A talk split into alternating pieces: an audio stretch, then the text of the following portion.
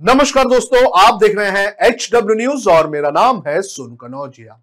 सरकार और दरबारी न्यूज़ चैनल आपको मंदिर मस्जिद के विवाद में फंसा कर रख रहे हैं और महँगाई चुपके से आपकी जेब में बड़ी लूटमार कर रही है।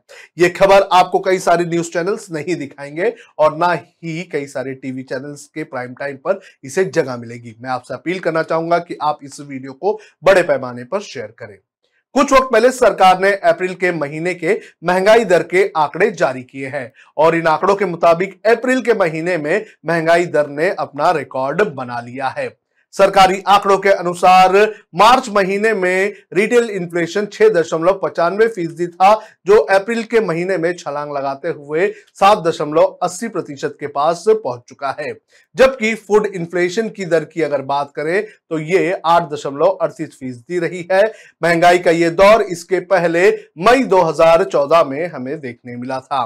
मार्च और अप्रैल के आंकड़ों की अगर बात करें तो इसके अंदर लगभग एक प्रतिशत का गैप हमें देखने मिल रहा है।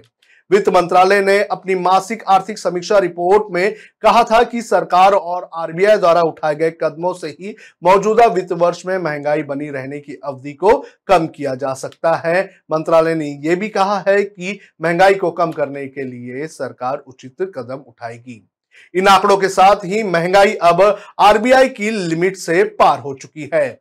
आज तक की रिपोर्ट के अनुसार भारतीय रिज़र्व बैंक यानी कि आरबीआई ने महँगाई की अपर लिमिट छह प्रतिशत तय की हुई है। महँगाई के लिए टॉलरेंस बैंड दो से छह फ़ीसदी रखा है। लेकिन अप्रैल का डेटा दिखाता है कि अब ये आंकड़े उससे काफ़ी ऊपर जा पहुँचे हैं। ये लगातार चौथा महीना है जब महँगाई दर आरबीआई की तय लिमिट के ऊपर पहुँच चुकी है। इससे पहले फरवरी के महीने में खुदरा महँगाई दर छह दशमलव सात और जनवरी के महीने में छह दशमलव एक फ़ीसदी रही थी। ये आंकड़े गुरुवार को मंत्रालय की तरफ़ से जारी किए गए हैं। अप्रैल के महीने में सबसे ज़्यादा महँगाई खाने पीने की चीज़ों में देखने मिली है। अप्रैल के फ़ूड बास्केट की महँगाई के आंकड़े भी इसी बात की पुष्टि करते हैं। अप्रैल में खाद्य महँगाई आठ दशमलव अड़तीस फ़ीसदी पर रही, जबकि मार्च 2022 में यह आंकड़ा सात दशमलव अड़सठ फ़ीसदी था और पिछले साल अप्रैल के महीने में यह आंकड़ा लगभग दो फ़ीसदी था। खाने पीने की महँगाई बढ़ाने में सबसे बड़ा हाथ खाद्य तेल की कीमतों में तेज़ी आना है। इसके अलावा डॉलर के मुकाबले रुपए की कीमत में गिरावट और ईंधन की कीमतों के उच्च स्तर पर बने रहना भी महँगाई का एक बहुत बड़ा कारण बताया जा रहा है। शहरों के मुकाबले गाँव में ज़्यादा महँगाई की आंधी आई हुई है। अप्रैल 2022 में ग्रामीण स्तर पर खुदरा महँगाई दर आठ दशमलव अड़तीस फ़ीसदी रही, जबकि शहरों में ये स्तर सात दशमलव नौ फ़ीसदी रहा। वहीं फ़ूड इन्फ्लेशन के मामले में भी शहरी इलाकों में खाद्य महँगाई दर आठ दशमलव नौ फ़ीसदी रही, जबकि ग्रामीण इलाकों में ये आठ दशमलव पचास फ़ीसदी रही। मार्च 2022 में शहरी स्तर पर महँगाई दर छह दशमलव बारह फ़ीसदी थी, जबकि ग्रामीण स्तर पर सात दशमलव पैंसठ से ज़्यादा थी। वहीं खाद्य महँगाई दर भी मार्च 2022 में शहरी स्तर पर सात दशमलव चार फ़ीसदी रही और ग्रामीण स्तर पर ये आंकड़े आठ दशमलव चार फ़ीसदी तक पहुँच गए थे। इन आंकड़ों के बाद ईएमआई का बोझ भी बढ़ जाएगा।